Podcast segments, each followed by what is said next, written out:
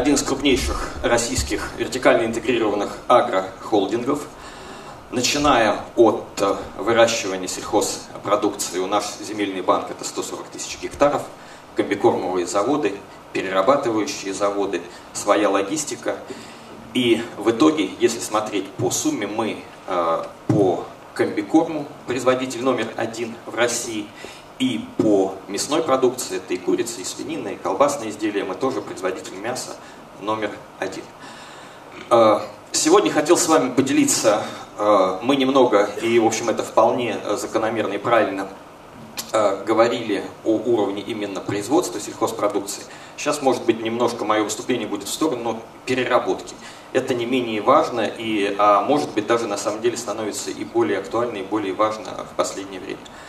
На самом деле мы с вами молодцы. А, мы отлично работаем. И Россия сейчас, а, как вы знаете, производитель и экспортер зерна номер один в России.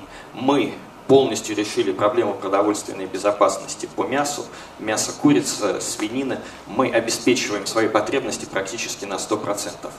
И наш а, холдинг, так же, как мы знаем, и наши коллеги-конкуренты, последние э, годы очень активно думают об экспорте.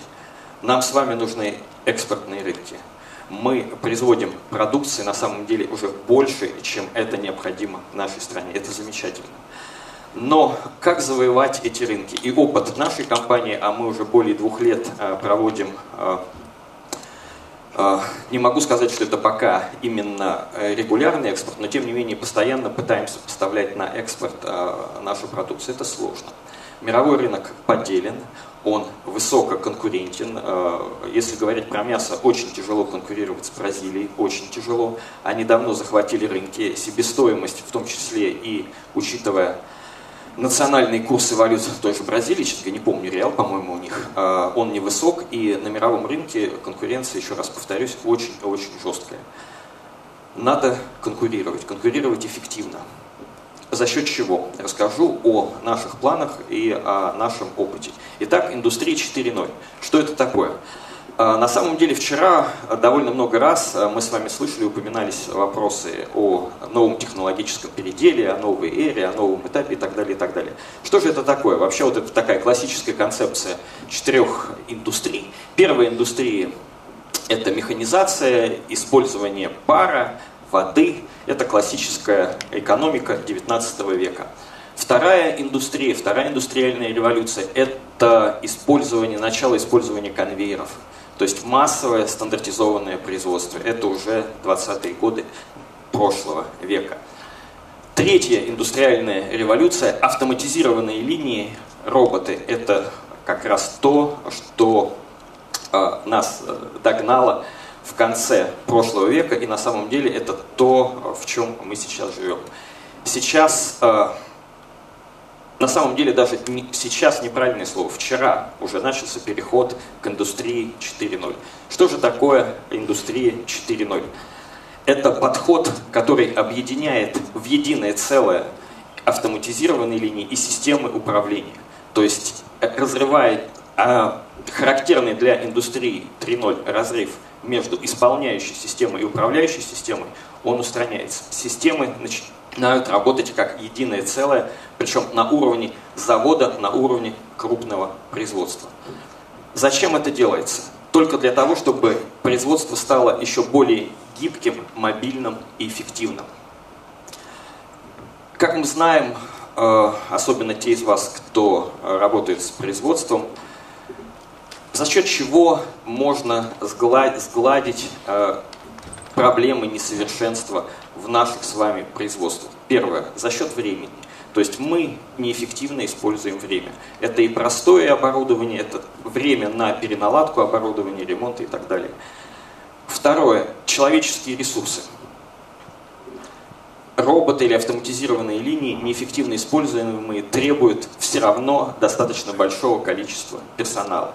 И, наконец, третья наша неэффективность – все производственные этапы, все производственные цепочки мы снабжаем буферами, складами, временными складами, складами э, буферными и так далее, и так далее. Вот эти все элементы накапливаются и делают наше производство неэффективным или недостаточно эффективным. Подход индустрии 4.0 как раз и позволяет избавиться от этих неэффективностей и сделать производство еще более экономичным и более, более высокопроизводительным. Расскажу о проекте Кашира, который наша компания реализует э, с прошлого года, а проектировать мы начали э, два года назад. Мы строим в Кашире, это Московская область, э, монозавод по производству сырокопченых колбас, рассчитанный на 100 тонн готовой продукции в день. Завод сейчас идет в активной стадии строительства, мы уже приступаем к монтажу вскоре э, технологического оборудования, и в первом квартале следующего года мы э, начнем производить уже продукцию. Все принципы, все подходы, которые реализованы как с точки зрения автоматизированных линий роботов, так и управления и планирования производством, это как раз реализация подхода индустрия 4.0. Планирование и управление. Мы делаем единую цепочку из этих двух на самом деле сущностей, которые часто разделяют. Все начинается с плана продаж. Мы получаем прогнозы от наших маркетинга. Под это мы планируем планы поставки и необходимых э, компонентов и их закупки. После чего мы делаем, причем мы, когда я сейчас говорю, мы делаем, это все делается внутри системы автоматически. Итак, мы делаем, учитывая производственные мощности загрузки, мы планируем производство вперед, планируем не только смены, но и загрузки внутри смен. Под это дело тоже планируется жесткий график поставки необходимых материалов и сырья. Потом это автоматически передается в те самые автоматизированные линии, в те самые, в те самые роботы в виде необходимых заданий на автоматическую перенастройку линии в виде рецептов, в виде заказов. Соответственно, производство, производственные линии начинают производить заказы и комплектовать из них в партии. И, наконец, э, на последнем этапе производственной цепочки мы маркируем и упаковываем продукцию. Опять же, те, кто сталкиваются с производством, хорошо знают, что это достаточно как раз сложный и проблемный, проблемный участок, потому что, с одной стороны, мы должны упаковать и отгрузить то, что у нас заказали наши клиенты, наши потребители, а с другой стороны, все-таки производство всегда немного отличается или по количеству, или по каким-то другим параметрам. Готовая продукция немного отличается от того, факт отличается от того, что было запланировано. Вот здесь мы тоже автоматизированно, автоматически система принимает решение о том, что отгружать, что маркировать. проведем небольшую такую э, виртуальную экскурсию по нашему заводу и заодно поговорим, чем индустрия 4.0, завод индустрии 4.0 отличается от классического подхода 3.0. Итак, э, вот в виде такого небольшого комикса мы с вами сейчас прогуляемся по нашему заводу в Кашире. Это как раз верхняя часть рисунка, а нижняя, это мы будем сравнивать ну, с классическим мясоперерабатывающим заводам, а, которые, как они работают сегодня. Итак, а, мы принимаем а, сырье и сразу же его загружаем в автоматизированный склад. Вот здесь вот человечек такой прекрасный, который вывозит что-то из фуры. Мы с человечком встретимся теперь уже в нашем заводе только в конце технологической цепочки. Э, если же немножко посмотреть вниз, э, то э, на классическом заводе пока примерно то же самое. Только вместо автоматизированного склада здесь такой классический буферный склад, и один наш такой прекрасный человечек что-то выгружает, а другой уже готовится отсюда что-то взять и увезти на производство. Немного айтишной тематики.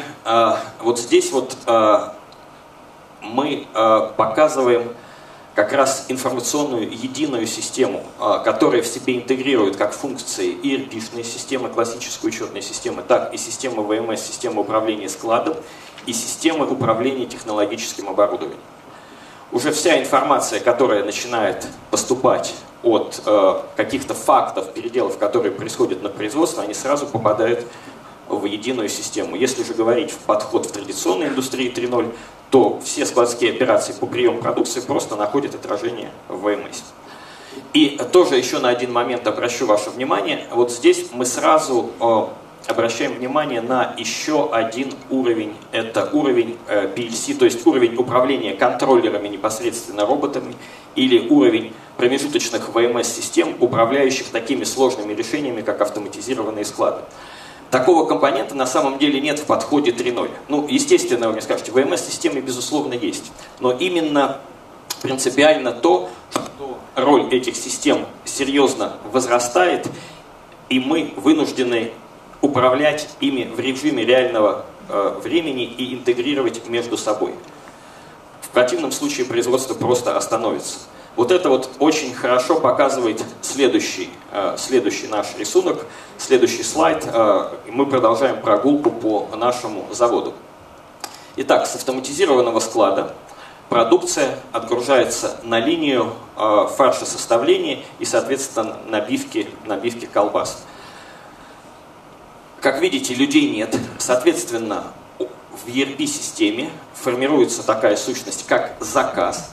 Под заказ формируется рецептура, производственное задание, и это производственное задание спускается на автоматизированный склад, который в зависимости от того, какая колбаса должна быть произведена, загружает именно то самое сырье с автоматизированного склада.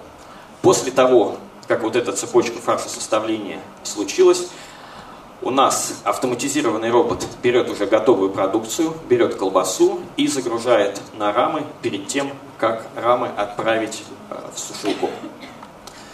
Э, здесь уже в дело вступают следующие роботы. После того, как этот робот навесил на рамы готовую продукцию, автоматизированные роботы, вот эти вот такие замечательные, так внизу нарисованы в виде таких тележечек, отвозят пока еще э, полуфабрикат, отвозят как раз в сушильную, в сушильную камеру.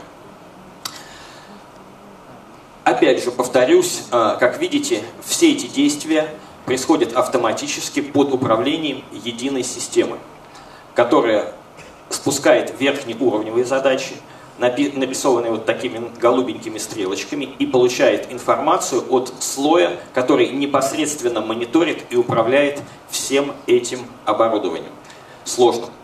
Вот здесь как раз э, одна из тех проблем, с которой мы столкнулись и которую решаем, это сложно. Сложно заставить работать вот это все оборудование в, едином, в единой цепочке, действительно как часы. Как вы понимаете, автоматический склад должен быть жестко интегрирован со следующей линией автоматического фаршесоставления. Если что-то не доехало со склада или приехало лишнее, у нас сбивается рецепт. Точно так же готовая колбаса должна быть снята роботом. Робот должен понимать, что ее надо снять, ее надо повесить на раму. Другой робот должен понимать, что ее, куда ее надо отвести сушильная камера автоматическая должна открыть дверь для того, чтобы пропустить робота и так далее, и так далее. Вот этот механизм действительно очень сложный, и э, это, наверное, одна из проблем, о проблеме мы поговорим чуть позже, в строительстве таких заводов. Вот эти все вещи, они пока не решены на уровне производителей оборудования. Мы действительно сталкиваемся с разнообразными системами, с разнообразными принципами управления этого автоматического оборудования и вынуждены этим заниматься сами. Традиционный завод, э, ну, как видите, здесь э, с каждого этапа на следующий люди прекрасно перемещают полуфабрикаты, выполняют какие-то операции. Конечно, там тоже есть автоматизация. Конечно, там есть автоматические э, устройства и весовой контроль продукции и так далее, и так далее, и так далее. Но в любом случае, повторюсь, это перемещается в отдельные разрозненные системы, которые обычно так или иначе мы с вами связываем интерфейсами и строим какие-то информационные системы, информационные комплексы. Наша экскурсия по заводу э, подходит э, к концу. Продукция, э, которая хорошо посушилась в камерах, приезжает на уже линию маркировки и упаковки. А, кстати, еще два слова скажу. Интересно вот как раз про те роботы, а, которые возят вот эту вот нашу продукцию. Это не только автоматический робот, который знает, как перемещаться по заводу, что куда привезти. Он еще а, оборудован встроенными весами. И вот те технологи, производственники именно колбас, они очень хорошо знают. Сырокопченая колбаса, когда созревает, она, естественно, теряет влагу, она усыхает. Вот как идет этот процесс, очень важно для понимания качества колбасы и качества вообще а, самого процесса. Поэтому эти роботы умеют не только возить колбасу, они еще и взвешивают. И э, существует очень интересный э, так называемый ночной режим, когда этот робот заезжает в сушильную камеру и под каждой рамой с колбасой, которая зреет, он подъезжает под нее и ее взвешивает. То есть наши технологи имеют возможность каждый день видеть, как идет процесс по разным партиям, по разным сортам. Это очень важно, ну, потому что сейчас, вот, опять же, те, кто общается э, с производством, особенно с колбасным, знают, что это делается вручную. Это достаточно сложно. Это большой шаг именно для того, чтобы контролировать уже в момент производства, контролировать качество продукции, понимать, что мы, собственно говоря, с вами сделаем. А технологический цикл по сырокопченой колбасе может занимать по некоторым сортам больше месяца. Итак, э, продукция приехала, ее упаковали, маркировали, автоматически положили на палет. И вот здесь опять появился тот прекрасный человечек, роль которого просто на самом деле уже загрузить в фуру готовую палету и отправить колбасу потребителям. Традиционный завод, как видите, он традиционный. Опять люди перемещают рамы, взвешивают, упаковывают, маркируют, э, складывают на палеты и отгружают. Вот примерно так э, выглядит э, наша с вами виртуальная экскурсия. Э, немного IT. Решение достаточно проста. Я уже говорил, что ядром является единая система, где мы объединили ERP, VMS-систему и MES-системы. Э, вы спросите, почему MES-система нарисована чуть отдельно? Дело в том, как вы понимаете, в доступности системы. Если ERP и VMS-система э, в принципе допускают небольшие простои, а допускают какие-то технологические окна для обслуживания или там для выполнения каких-то регламентных работ, вот на уровне МЕСа, а я уже говорил именно о проблеме управления единой цепочкой, связывания всех автоматических устройств, мы э, не можем э, допустить тех, тех же KPI, э, как по ERP-систему. MES-система должна работать независимо от э, проблем ERP и VMS-системы и должна работать гораздо с большим уровнем э, доступности по времени.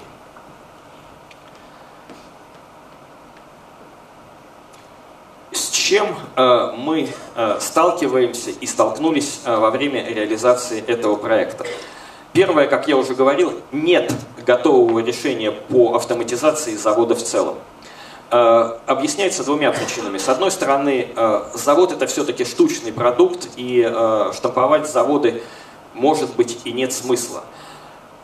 Поэтому нет готового плана, нет готового решения для завода в целом. С другой стороны, это второе, когда говорят о стандартах обмена с производственным оборудованием, возникают красивые слова PLC, SCADA. На самом деле надо понимать, что это именно название области интерфейсов или области э, систем.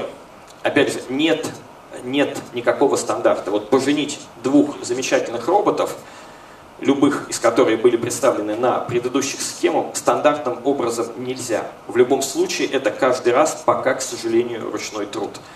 Я думаю, что вопросы стандартизации и построения стандартных интерфейсов именно на уровне э, технологического оборудования вопрос, который уже будет решен достаточно скоро, и мы, общаясь с производителями, видим, как они активно э, этим занимаются, но пока, еще раз повторюсь, это даже не конструктор, когда ты можешь отдельные кубики сложить между собой, а это такая хорошая работа с напильником-то, то есть ты должен каждый раз что-то подтачивать, что-то подгонять. Еще тоже интересная вещь, с которой мы столкнулись и а, которую выступающие так или иначе затрагивали а, вчера. Нам нужны новые сотрудники. Тот традиционный профиль э, сотрудника мясоперерабатывающего завода, он не подходит э, для индустрии 4.0. Это касается не только э, простых рабочих, но это понятно, что их просто там в разы нужно меньше. Это касается и технологов, и бригадиров. Это люди, которые должны обладать серьезными навыками работы в информационной системе. Прежде всего в информационной системе. Если сейчас мастер на заводе прежде всего бегает в цехе, смотрит э, готовую продукцию, дегустирует фарш и так далее, и так далее, и так далее. То есть это человек, еще раз повторюсь, который работает с людьми и перемещается физически по производству. У него должна стать другая роль. Это прежде всего человек, который будет сидеть перед экраном компьютера. То же самое, и это проблема, э, которую, с которой, как я знаю, сталкиваются наши коллеги в производстве и в других компаниях, нехватка специалистов промышленной автоматизации. Нехватка специалистов, которые могут эффективно обслуживать вот те самые автоматические системы. Речь не про IT-специалистов, именно про специалистов, которые умеют работать э, с промышленной электроникой, с промышленной механикой и так далее, и так далее. Этих э, специалистов не хватает буквально катастрофически. А, ну и, наконец, такое производство, оно изменит не только один завод, и как мы сейчас уже видим, оно меняет весь холдинг. Оно требует совершенно других подходов к планированию всего, всей производственно-бытовой цепочки, всего supply chain. Потому что э, простой э, завода, вот такого автоматизированного, они будут очень э, дорого стоить. А как я уже говорил, у такого автоматизированного производства нет возможности за счет каких-то внутренних буферов вот эти наши проблемы неточности с планированием, с прогнозированием сгладить. Здесь не получается.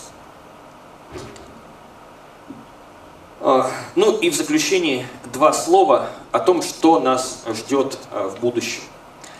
А, если вы вспомните первый мой слайд про четыре индустриальные, четыре индустрии, то вот если аппроксимировать, каждая вот эта эпоха, каждая эта индустрия занимала в два раза, каждый последующий этап занимал в два раза меньше времени, чем предыдущий. Ну, например, индустрия 1.0, она господствовала, условно говоря, 100 лет. Индустрия 2.0 – 50 лет. 3.0 – 25 лет. 4.0, в который мы сейчас вошли, 12 лет. Что нас ждет в 2030 году? Э, в 2030 году, э, я думаю, произойдет кардинальная схема вообще парадигмы производства сельхозпродукции. Вот э, в какой парадигме мы живем сейчас? Ферма, э, хозяйство, сельхозпроизводитель отгружает сырье на перерабатывающий завод, фабрику, неважно. После этого готовый продукт попадает в магазин, и из магазина попадает к вам, к нам с вами, вот в этот замечательный холодильник. А, при этом а, информационные обмены, серьезные, автоматизированные, и какие-то циклы планирования, они существуют на уровне вот между сетями, магазином, производством и поставщиками. Как раз э, вертикальные, например, э, сельхозхолдинги, как мы, мы пытаемся как раз оптимизировать вот эту часть цепочки, то есть производство сельхозпродукции и производство готового продукта оптимизировать. Но еще раз повторюсь, индустрия 4.0 это то, что работает в рамках одного завода. Вот здесь мы ищем эффективность, вот здесь мы э, с вами добиваемся э, более экономичного, более мобильного производства. В чем э, проблема, в чем недостаток этой схемы? Это ресурсоемко и это не очень экологично. Ну, смотрите, в России порядка 40 миллионов домохозяйств, состоящих минимум из двух человек, ну, то есть семей, из двух и более человек, соответственно, в семье. Сколько мы с вами выбрасываем или не используем продуктов вот из этого нашего холодильника в неделю? по разным причинам купили лишнего, не понравилось, не очень хорошего качества. Ну, допустим, что в среднем из этого холодильника в неделю выбрасывается 1 килограмм. То есть это получается 40 тысяч тонн. Вот вдумайтесь, 40 тысяч тонн. Это на самом деле больше, чем вот прекрасный завод в Кашире, о котором я рассказывал, будет производить за год. Вот сопоставьте еще раз, да, неделя и год. А если мы открутим 440, 10, неважно, любое количество тонн готовой продукции, например, колбасы, открутим назад в полуфабрикаты, открутим в корма и так далее, мы понимаем, какую нагрузку это все, э, это все создает.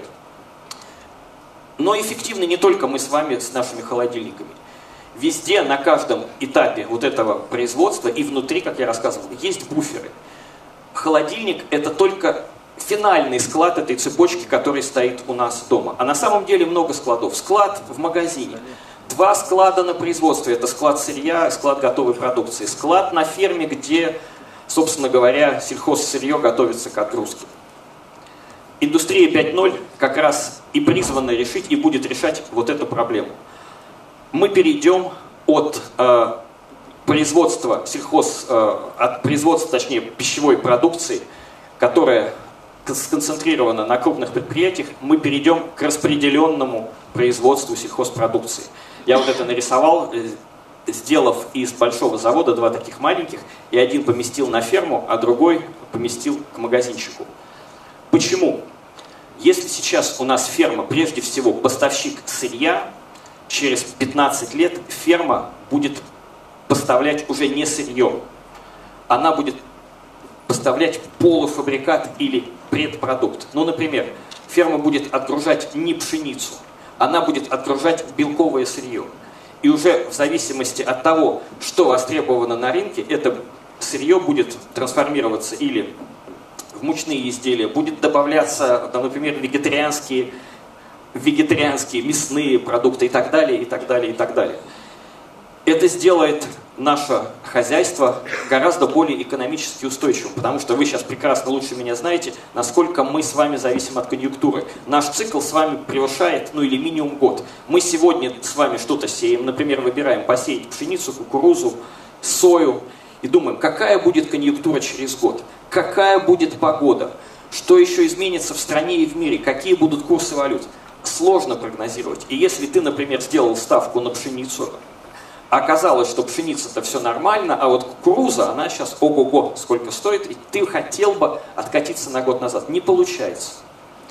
Возможность перейти от сырья простого именно к полуфабрикату сделает экономически более устойчивым хозяйством. Потому что Белковое сырье будет продать гораздо проще. Его можно продать и производителю вегетарианской пищи, в пищевку, в э, производство муки и так далее, и так далее, и так далее. Следующий момент. Э, так как мы уже получаем полуфабрикат или предсырье на ферме, нам нет необходимости его вести на завод.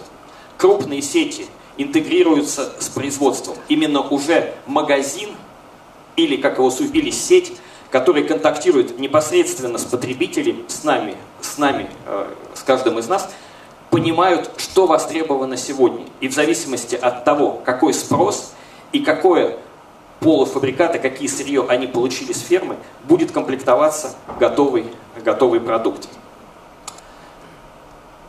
Что изменится у нас с вами дома? Да, холодильник исчезнет. Э, как сущность он не будет нужен.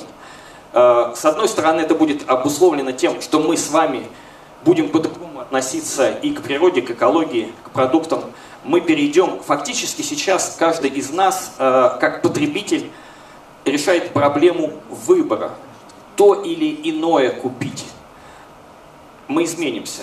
Мы будем с вами думать ответственно. А зачем это покупать? А нужно ли это мне сейчас? мы с вами избавимся от нашего домашнего склада.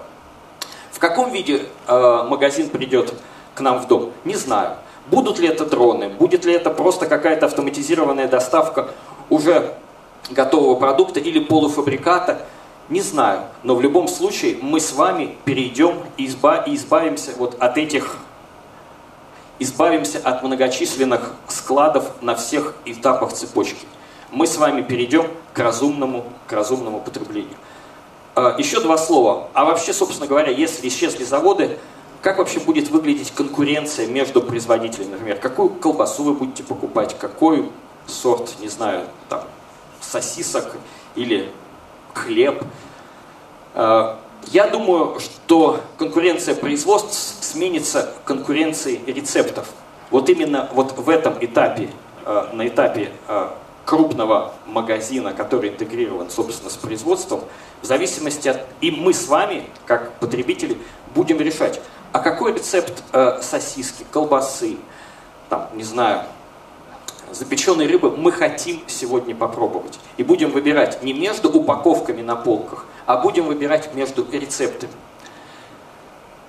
И, э, наконец, как это будет управляться? Вот если здесь были в индустрии 4.0, в нашем сегодняшнем подходе, горизонтальные информационные связи, безусловно, мы перейдем к вертикальным.